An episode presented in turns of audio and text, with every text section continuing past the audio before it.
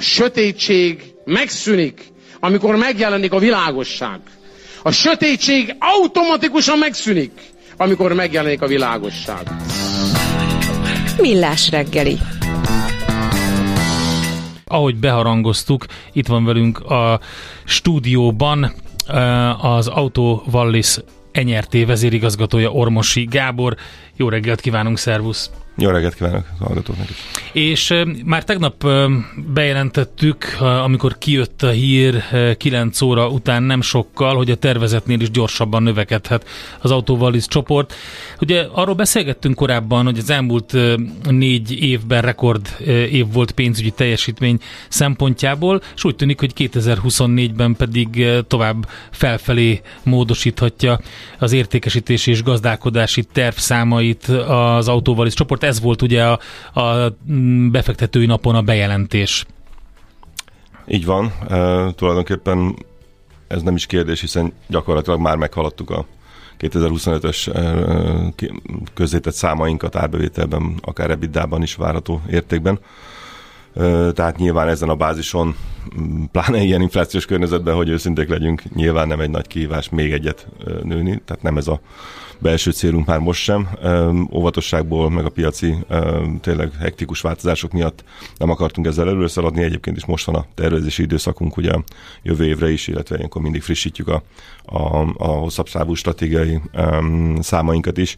Ebből jövő tavaszra mindenképpen összeáll egy újabb növekedési pálya ugye már csak azért is, hiszen közben azért továbbra is akviráltunk és akvirálunk is még, akár az ez évben is lesznek híreink, úgyhogy ez mindenképpen befolyásolja azt, hogy mekkorát tudunk növekedni. Tehát valójában nem is az a kérdés, hogy felül vagy feljebb húzzuk el a, a terveinket, amiket eddig ugye rendszeresen meghaladtunk, hanem hogy hova, mennyire tegyük feljebb. Va, bocs Gábor, egy picit az évszámok kapcsán, lehet, hogy ez nem teljesen egyértelmű, mindenki 2023 van, Igen. 2024-ről beszéltünk, mint, mint ugye, hogy akkor módosíthatjátok majd a 2025-ös tervszámokat. Hogy lehet ilyen előre tervezni?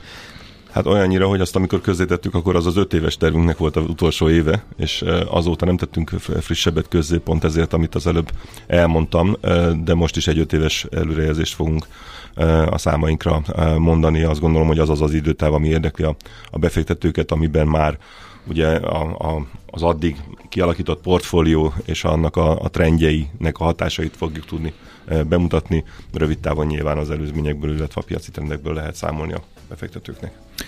Viharos időszakot él meg az autóipar. Igen. De az lényeges, hogy ti nem autógyártóként funkcionáltok, tehát a ti csatornáitok, a ti mozgásteretek az sokkal szélesebb annál, mint amit mondjuk egy autóipari szereplőnek gyártóként Igen. be kell járni a mostani időszakban. Hogyan tudjátok kimozogni azokat a hatásokat, amik most kihívásként jelentkeznek az autóiparban, kereskedelemben, mobilitási szolgáltatásokban, stb. Így van, így van. Ugye az autógyártók valóban egy teljesen más kaszt ebben a rendszerben, nyilván az ő mozgáség egyébként mindenkit csapkodnak, vagy mindenkire kihatnak, de hát ők egy jóval nagyobb tőke lekötöttség mellett kell hosszú távú döntéseket hozzanak egy ilyen változó környezetben, akár technológiát, akár piaci trendeket, akár értékesítési csatornákat nézünk. Nekünk, akik ugye a, a, az, magában az értékesítési csatornában e, dolgozunk, kiegészítve azt a szolgáltatások egyébként szintén ugye az internet adta lehetőségek okán egyre szélesedő tárházával. Nekünk azt a feladatunk, hogy ebben ugye az innovációt a régióba hozzuk, hiszen vannak olyan jó nyugati példák, amiket be tudunk hozni, ez az egyik törekvésünk, a másik pedig, hogy egy olyan diversifikált portfóliót építsünk ebben az értékláncban, tehát a gyártás utáni értékláncban, ami, ami ki tudja mozogni a, a a változásokat, és ez jól látszik, tehát ez egy ténylegesen most már bizonyították a számaink, hogy ez egy válságálló és az eddigi csapkodásokat, hullámzást jól kiegyensúlyozó portfólió. Ezt pont akartam jelent. kérdezni, hogy függetlenül attól, hogy nem a gyártói oldalt képviselitek, infláció, gazdasági lassulás, visszaeső fogyasztás, tehát a környezet az nem kimondottan jó egy vállalkozás számára? Hát mondhatjuk, hogy 5 év vagyunk lassan a tőzsdén, február 7-én lesz az ötödik évfordulónk, és erre készülve így gondolkodtunk, hogy mi is mentünk keresztül az elmúlt időszakban, és hát meglehetősen hektikus, és tényleg egy, egy hullámzó viharos tengert kell, vagy ezzel lehet csak jellemezni az, a, az időszakot, ugye 2020-ban rögtön egy Covid-ba belecsapódni, annak ugye a chip hiánya megtoldott, foldott ellátási lánc problémák. Logisztikai a, problémák, Az egész igen, globális igen. logisztikai lánc ugye összeomlott, és ez, ezt fejelte meg aztán az ukrán tehát az orosz támadás Ukrajnában, ami egy újabb lökést adott egyébként az autóipari ö, értékesítési láncok, vagy hát a gyártási láncoknak a, a bonyolultságán is, ezeket is újra kellett szervezni, úgyhogy hát nem volt egyszerű, nem könnyű, és az infláció nyilván meg a magas kamat környezet újabban ez ennek a következménye. Hát erre mind reagálni kell. Mi ugye azt tűztük ki magunk elé, és mindig is ezt mondtuk, hogy mi a, mi a piachoz képest akarunk jobban teljesíteni, a versenytársainknál akarunk jobbak lenni. Úgy tűnik eddig, hogy rugalmasabbak vagyunk, jó felé megy a diversifikáció, hogy kiegyensúlyozza az ilyen kilengéseket. Tehát végül is azt kell mondjam rá, hogy igen, csak ennyivel növekedtünk, lehetett volna ez jobb is, hogyha nem lett volna ilyen nehéz a piac. A klasszikus értékesítési modellek is ugye újra fogalmazásra kerülnek gyakorlatilag a gyártók részéről, és ez szerintem Igen. azért egy érdekes dolog, mert ti mindenféle márkával foglalkoztok.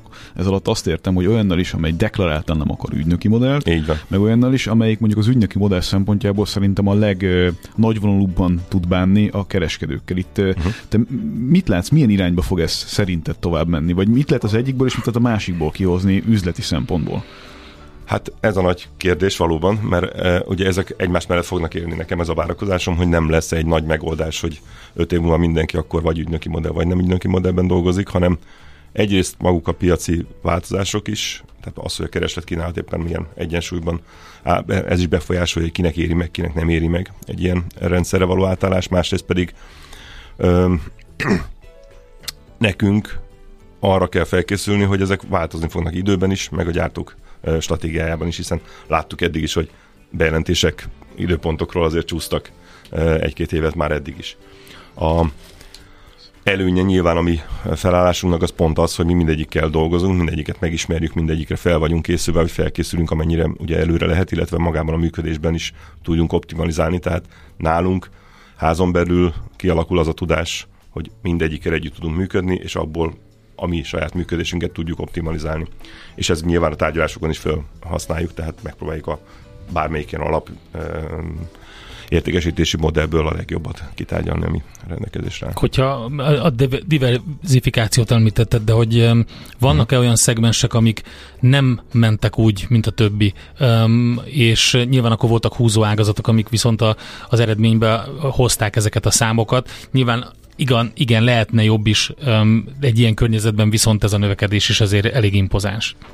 E- Így van, tehát én vicceltem, amikor csak szót mondtam a Hát jó, de azért ez igaz, tehát hogy tényleg Ugye ö, 50%-os növekedésekről beszélünk még mindig, és ez most már tartós az elmúlt négy év alapján, úgyhogy erre azért méltán lehetünk büszkék, és ez tényleg a piac átlaga fölött, ugye messze átlag fölött teljesült.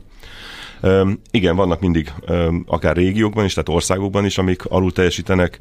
Ebben sajnos Magyarország ugye most nyilván részben a makrogazdasági körülmények miatt is valóban alul teljesít, de de vannak uh, márkák is, amelyek éppen más dinamikában vannak, és ez mindig így volt, tehát ez egy ciklikus iparág egyébként, úgyhogy azt gondolom, hogy ez, ez önmagában senkit nem lep meg, hogy vannak jó évek, meg rossz évek egy adott uh, gyárnál, vagy akár egy modell uh, struktúrában való átalakulásban.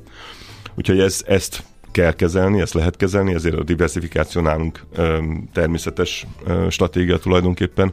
Nyilván ezen belül is próbálunk optimalizálni, tehát ami nem megy jól, azt kevésbé erőltetni, és ami jól megy, azt viszont kihasználni, amíg van, és felkészülni arra az időszakra, amikor ez ugye megfordul, mert általában azért ezek meg szoktak fordulni a itt időben. Egy csomó olyan piacra nyomultatok be, ahol a piac méretéből, vagy az ország méretéből adódóan gyakorlatilag az a trend, hogy a gyári importőrök megszűnnek, és, uh-huh. és valamilyen magánkereskedőház jellegű dolognak adják át az uh-huh. ilyen jellegű feladatokat, az, az adta magát, tehát hogy oda be tudtatok menni, és, és tudtatok piacot szerezni.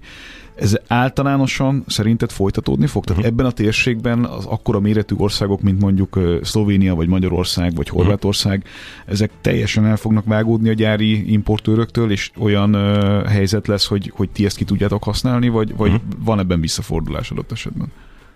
Bármikor elképzelhető visszafordulás, mert ugye nagy cégek, nagy stratégiái, azok azért olyan tervezőasztalokon születnek, ahol ez a régió nem kap feltétlenül külön figyelmet. Most éppen ennek a alacsony figyelemnek a következménye az is, hogy nem akarnak vele foglalkozni, tehát fölöslegesen fenntartani egyébként nyilván drága nemzeti értékesítési központokat.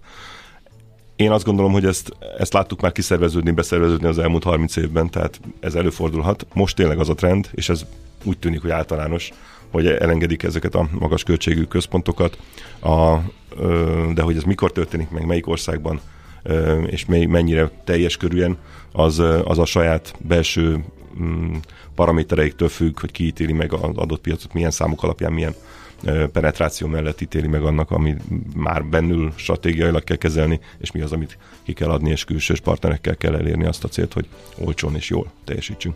Trendekről, stratégiáról beszélünk majd még. Itt van velünk a stúdióban Ormosi Gábor, az Autóvalis NRT vezérigazgatója.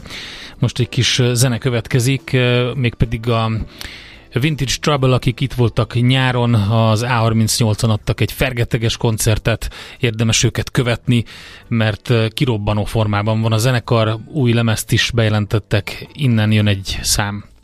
Folytatjuk tehát beszélgetésünket Ormosi Gáborral, az Autóvali Szenyerté vezérigazgatójával. Ott tartottunk, hogy, hogy átnéztük azt, hogy milyen háttér volt, volt a befektetői napon egy komoly bejelentés a tervszámoknak az emeléséről, és egy most azt lenne jó megnézni, hogy volt egy prezentáció is, ami egyébként a Bét honlapjára felkerült, abban elég jól össze van rakva azt, hogy a, a 2023 első fél évében mi okozta a növekedést, erről beszéltünk itt a műsorban is, és magáról a, a, erről a diversifikációról, hogy hogy néz ki egy válságálló portfólió a, a csoportnál, ami egyébként 20, 22 márkát képvisel, ugye, ha jól emlékszem? Hát így van, már elértük azt, hogy 15 országban működünk, 22 márkát képviselünk összességében a, ezeken a piacokon ugye eltérő elterjedtséggel, tehát van még mi hova fejlődni, mert nem mind a 22, mind a 15 országban, tehát ez magában egy fejlődés, de hát megyünk tovább országokkal is, és remélhetőleg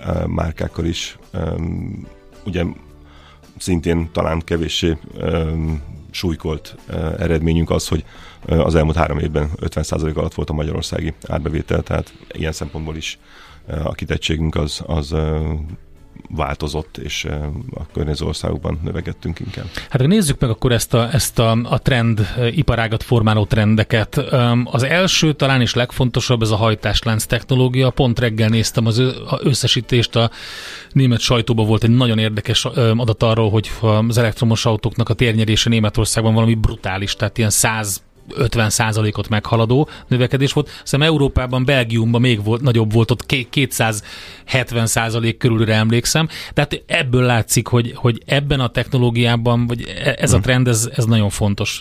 Így van, és erről beszélhetnénk Várkony úrral ugye órákat, hogyha belemennénk, de hogy ezt ne tehessük meg, ezért gyorsan inkább a lényeget kiemelném a saját prezentációmból, ha már így előkerült. Ugye, hogy tehát nekünk számunkra az a fontos, hogy ez a hajtáslánc vita ez azért nem zárult le. Látjuk, hogy egy nagyon erőltetett elektrifikáció ugye támogatásokkal, illetve szigorítás, tehát szabályozással erőltetett elektrifikáció zajlott az elmúlt időszakban Európában. Ezek a támogatások viszont a penetráció növekedésével óriásira duzzadtak, ugye elég csak a skandinávokat megnézni, ahogy most veszik vissza. Egyébként Németországban szintén idén már ugye lejjebb vették ezeket a támogatásokat lényegesen, úgyhogy ezek a számok, amik az elmúlt időszakot statisztikákban leírják, ezek nem valószínű, hogy tarthatóak, vagy, vagy tartandóak egyébként a, az elkövetkezendő időben, de a, és ez mellett ugye trend az, hogy ma már ö, még szabadabban beszélnek az autógyártók arról, hogy nem csak elektrifikációban lehet ö, ö, ugye környezettudatosan zéró hatással ö, futtatni mobilizációt, autókat, vagy nem csak autókat, ugye más eszközökről is beszélünk,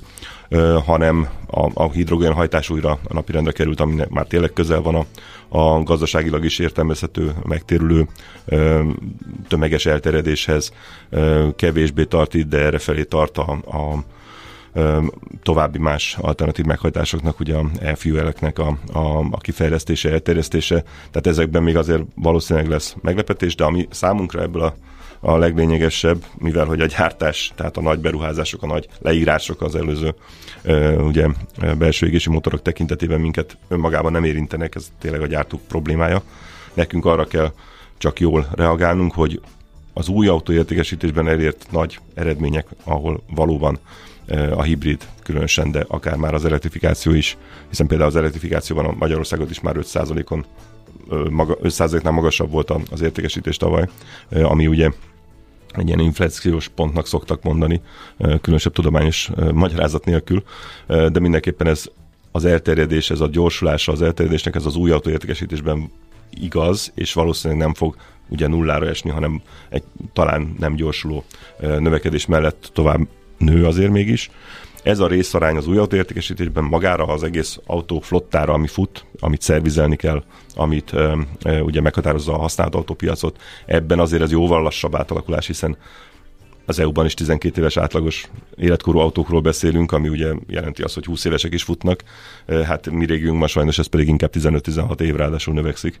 Úgyhogy nyilván ez azt jelenti, rövidre vágva, hogy 15-16 év alatt fut át a teljes rendszeren, a teljes állományon az a változás, ami az új autóértékesítésben megjelenik. Egyébként az alkatrész biznisz szempontjából milyen eredményekkel uh-huh. jár, vagy mivel kecsegtet ez benneteket? Hát ugye részben megijeszt, mert az elektrifikáció ugye azzal is jár, hogy az elektromos autókban egy pár ezer darab alkatrészek kevesebb van, hiszen nincs ebben az a bizonyos motor, amit ugye szeretünk nézegetni, eh, meg, hallgatni. igen. Eh, hát az nincs, mert ugye egy jó nagy tekercs, eh, vagy néhány tekercs hajtja az autót, tehát ennyiből biztos, hogy egyszerűbbek az elektromos autók, ugyanakkor meg a nyilvánvalóan villamos technikájuk, az elektromos meghajtásuk, illetve az azt vezérlő szabályozás rendszer az viszont sokkal bonyolultabb. Egy kicsit más szakembereket igényel, egy kicsit más alkatrészeket, de ezek hát nem olcsóbbak, mint a, mint a öntvények a, a motornál. De hogyha az öregedő autóparkra gondolunk, uh-huh. akkor azok életben tartása kapcsán az alkatrész biznisznek ez az ága, az tud valami növekedési potenciált felmutatni adott esetben? Mert az, az világos, hogy a, hogy a villany kapcsán sok mindent át kell gondolnunk Igen. üzleti terv szempontjából. Egyébként, ha már itt tartunk, ezt is meg akartam tőled kérdezni, hogy itt beruházás szintjén mire kell gondolni? Tehát uh-huh. a javítás, uh-huh. az erre való felkészülés, egy akkumulátornak a, az esetleges kiszerelése egy autóból, ugye ez mind-mind-mind speciális alkatrészeket igényel. Pontosan, és speciális szerszámokat és speciális képzést is igényel, mert nem lehet sok ezer volthoz ugyanúgy hozzányúlni, mint egy 12 voltos meghajtás az egy dízelautóban. Tehát valóban új szakembereket, vagy hát a szakembereket újra kell képezni gyakorlatilag.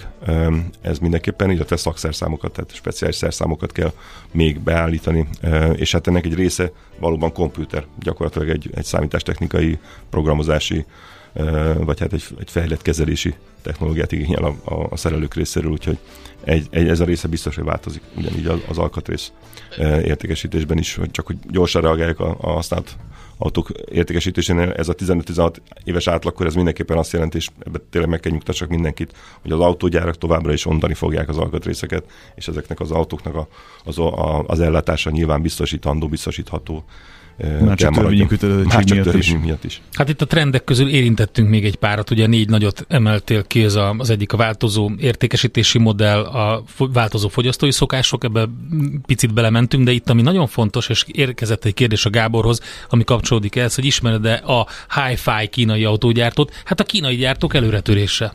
Azért ez így erősen itt van ha, ha én Gáborhoz érkezem. Mind, ja, tényleg, mind a két Várkonyi Gáborhoz érkezik, de igen. gondolom akkor Orvosi Gábor is, is tud válaszolni. Uh, igen, én jártam a Sánkai motor show tavasszal, és ott megnéztük ezt a standot is, mert hát elképesztő felhozata van, ugye 150-nél több gyártó van Kínában, egy szóval össze lehet foglalni, hogy milyen élmény ez a Sánkai autószon? Leginkább a döbbenetes valószínűleg döbbenetes. A, a, a leírja, tehát hogy ott azért tényleg olyanokat láttunk, ami, amire nem voltunk felkészülve, mert nem ért még el, hiszen a, a kínai export tényleg csak most kezdődik.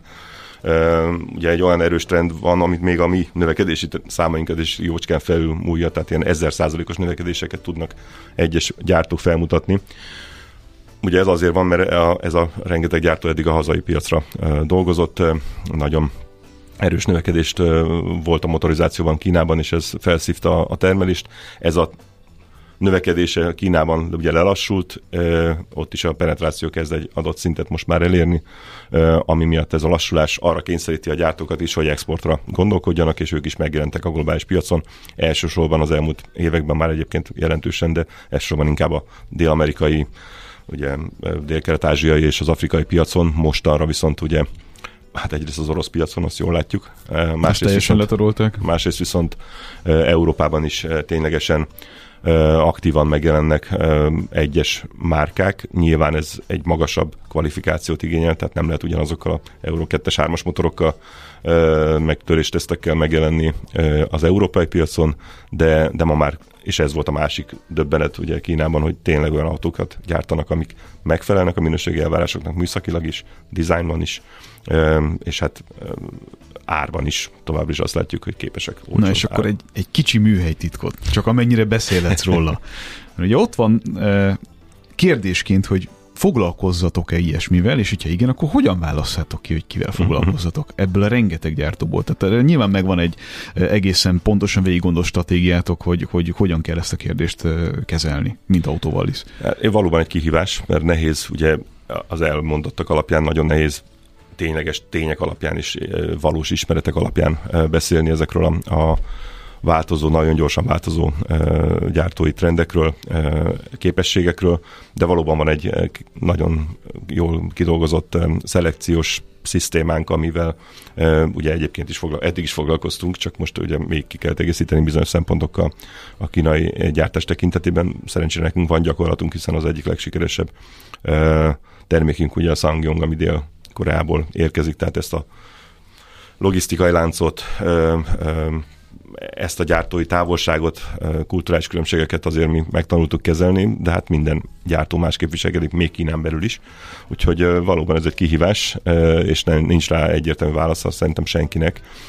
Ráadásul ugye ezek tényleg ilyen most felkorkant stratégiák, amik majd meglátjuk, hogy meddig lesznek ilyen tűzben égő szeműek. Um, ami még kimaradt ebből a részből, ugye ez a értékesítési modellek, fogyasztói szokások nyilván egymásra épülve um, lehet ezekről beszélni, változik a, mobilitással kapcsolatos elképzelése, főleg ugye a városi lakosságnak, ezt lehet látni, a, például az olyan, most ugye európai mobilitási hét van egészen pontosan. Ma például azt hiszem valami brutál olcsón lehet vonatozni, de ilyen autómentes napok, és a többi, hát ez nyilván ugye egy autóval is érdekel, hogy me, milyen irányba halad ez. Így van. A, nincs annál rosszabb, amikor feltarthatatlanná válik az autózás egy városban. Uh-huh. Tehát ez nekünk nem jó piac. Igen. Még akkor is, ha egyébként ez ütközésekkel és autószereléssel jár, de ez semmiképpen nem segíti a, a, a piac növekedését, fejlődését, kiszámíthatóságát, úgyhogy az a trend, hogy ugye urbanizáció az továbbra is erős globalizáció vagy tehát globálisan is, meg egyébként a régiónkban is, továbbra is.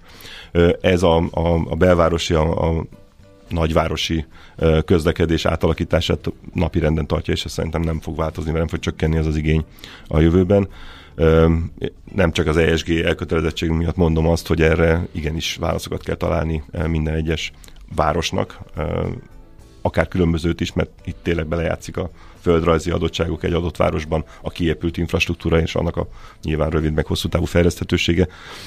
Ebben az autózás úgy vesz részt, azt gondolom, hogy ez, ez fontos, ugye, hogy a szolgáltatások, tehát a nem autó tulajdonlás alapú használat terjedése, amit valóban a mobil internet felgyorsított rettenetesen, és nagyon kényelmes és olcsóvá tett, ez terjed. Ebben mi is terjeszkedünk. Abszolút, igen, és beszéltünk is a múltkor róla, hogy annál nincs jobb, mint amikor az ember egy applikáció segítségével pontosan előre tudja azt, hogy milyen autót, hogy tud elindítani, mennyibe fog kerülni, tehát Azért van ennél a, a, jobb, a kényelem az, elég jó. A kényelem az nagyon, az nagyon fontos. és, függ, hogy mi és ez a megosztási modell, ez Igen. nyilván ez tér, lát, látni a térnyerését Európában és a világon is. Így van, és ez biztos, hogy növekedni fog, hiszen az elmúlt, vagy az elmondottak miatt az urbanizáció önmagában kikényszeríti ezt, és minden városnak előbb-utóbb választ kell találni arra, és ennek az egyik lába persze természetesen a tömeg közlekedés, és azt nem szabad elhanyagolni ezzel együtt működve tud ez igazán egyébként jól működni, de az autómegosztás az mindenképpen az egyik lába ennek. Még egy pár percünk van, egy picit a stratégiáról beszéljünk, hogy, és azon belül pedig a, a Budapesti értéktősdéről érkezett is egy kérdés a részvény árával kapcsolatban, árfolyamával kapcsolatban. Ugye a tegnapi napon pont egy emelkedés lehetett látni 2,2 százalék, de tényleg, hogyha megnézzük, akkor az elmúlt két-három évben körülbelül ezen a ezen a um, 110-130 forintos szinten mozog az árfolyam. Ezzel elégedettek vagytok? Mi a terv? Nem vagyok elégedett, ezt ugye a tennapi befektetői napon is uh, kiprovokálták belőlem a kérdezők.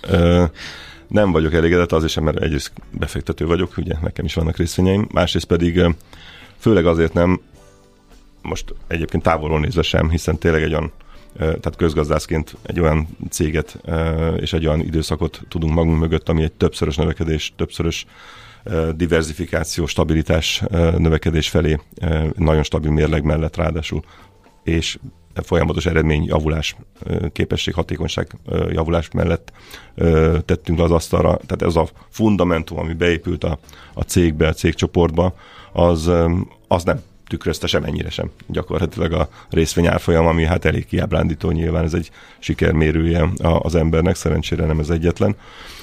Ugyanakkor, tehát tőzsdei, piaci nem tudom én, elemzőként azért nyilván vannak olyan külső körülmények, amik függetlenek az autóbalisztól, tehát gyakorlatilag a budapesti értéktősde likviditási helyzete, ugye a makrogazdasági környezet, az alternatív befektetések hozamai, amik ugye drámaian változtak az utóbbi időszakban, és ezt nyilván állami beavatkozások is elősegítették, tehát ezek nem segítik a tőzsde általános helyzetét, és ezen belül nyilván a, az autóvaliszt is sújtják. A, arra azért büszke vagyok, hogy amit a tőzsdén egyébként elhatároztunk az előző öt évben, most ugye említettem, hogy öt éve vagyunk ott, úgyhogy lassan ilyen visszatekintő módba megyek át. Abból az akkori célkitűzésén közül gyakorlatilag mindent teljesítettünk, vagy akár túl teljesítettünk, nőtt a, amúgy nőtt a likviditásunk, nőtt a, a közkészhányad, és hát volt néhány olyan pénzbevonási lehetőségünk, ami a tőzsde nélkül nem lett volna, viszont a tőzsdével meg azt gondolom, hogy ennél többet nem lehetett volna elérni. Tehát azt, hogy kötvény kibocsátás és tőkebevonás oldalról 21 milliárd fölötti, fölötti tőkét tudtunk bevonni ugye az előző öt évben, az, az egy nagyon nagy szám, ami méreteink között, de akár a magyar tőkepiacot nézve is nagyon nagy szám, és ebbe külön kiemelném a, a sikeres részvénykibocsátásunkat 2021-ben, ami az előző tíz év legnagyobb kibocsátása volt, egy új életet lehetünk gyakorlatilag a piacba, és új reményt adtunk. Nagyon-nagyon sajnálom, hogy a, a részvényárban azóta ugye hát nyilván az ukrán-orosz konfliktus és egyéb makrogazdasági hatások miatt ez nem tükröződik, de, de hát a tőzsde hát türelmes, nem türelme, egy, nem egy játék. nagy piac a budapesti, bármennyire is szeretjük, mert a miénk, Igen, és hogyha megnézzük ugye a, a, a forgalom tekintetében, akkor egy ilyen OTP fejnehézzé vált az Abszolút. elmúlt időszakban. Külföldi befektetőknek nagyon nehéz ugye egy, onnan tovább menni egy bizonyos szinten túl. Hát a, majd a külföldi terjeszkedés hozza egy külföldi kibocsátást. Ez nem titok, hogy ez a következő eh, öt évünkben a, a, a tőkepiaci terveink között benne van, logikus is, eh, a lokális finanszírozást is elősegíti, eh, és hát nyilván a, a, itt is a diversifikáció a másik oldalról, és ez egyébként valóban visszahatóan én azt gondolom, hogy inkább segíti, mint akadályozza a tőzsdei szereplés Budapesten is, bár megosztja a likviditását a részvényeknek, hogyha máshol is ugye, jegyzünk, kibocsátunk, de, de ugyanakkor pont a, azzal, hogy viszont elérünk külföldi befektetőket is, egy új kört tudunk jó esetben ugye behúzni, az mindenképpen segíteni fogja a, a részvényárban is a előrehaladást. Hát nagyon szépen köszönjük, Gábor, hogy itt voltál és elmondtad ezeket a tegnapi befektetői nap után. Jó sok infót kaptunk szerintem arról, hogy mi az autóvalisznek a környezete, háttere, mik a trendek. Úgyhogy gratulálunk ezekhez az eredményekhez is. Köszönjük szépen Köszönjük még egyszer. Szépen. Köszönöm szépen, és jövök még remélem friss hírekkel is. Ormosi Gábor volt itt velünk, az Autóvali Szenyerté vezérigazgatója. A magabiztos betegnek több az esélye a műtőben. És a magabiztos sebésznek is. Millás reggeli